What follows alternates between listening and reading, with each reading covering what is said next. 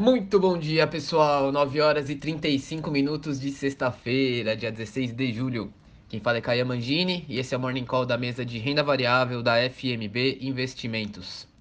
Começando com o nosso destaque da mesa, que são as operações com derivativos que conseguimos fazer por aqui.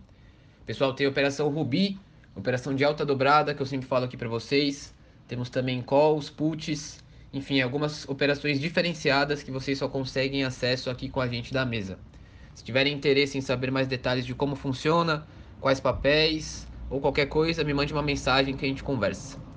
Agora falando das bolsas, o índice Bovespa fechou o dia ontem em queda de 0,7%, na casa dos 127.400 pontos.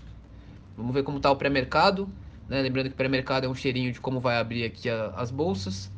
Bolsas operando no terreno positivo, o futuro do Ibov subindo 0,3%, nos Estados Unidos S&P subindo 0,2% e Nasdaq subindo 0,3% e Europa cai 0,2%. Algumas notícias que podem impactar o mercado. Aqui no Brasil, o Congresso Nacional aprovou ontem o projeto de lei de diretrizes orçamentárias de 2022, que estabelece metas e prioridades para o orçamento público do próximo ano. O texto aprovado será encaminhado para a sanção presidencial. No cenário externo, a produção industrial dos Estados Unidos segue afetada pela restrição de insumos, principalmente do setor automotivo, impedindo que a oferta acompanhe a demanda robusta da economia local.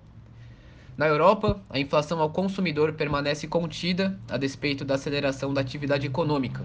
O índice de preços ao consumidor da zona do euro apresentou elevação mensal de 0,3% em junho, o equivalente a 1,9% em 12 meses, em linha com as expectativas do mercado. Na agenda econômica de hoje, destaque para a divulgação das vendas do varejo dos Estados Unidos em junho.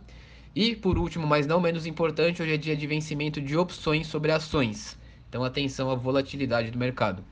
É isso, pessoal. Uma excelente sexta-feira a todos, um bom final de semana e bons negócios.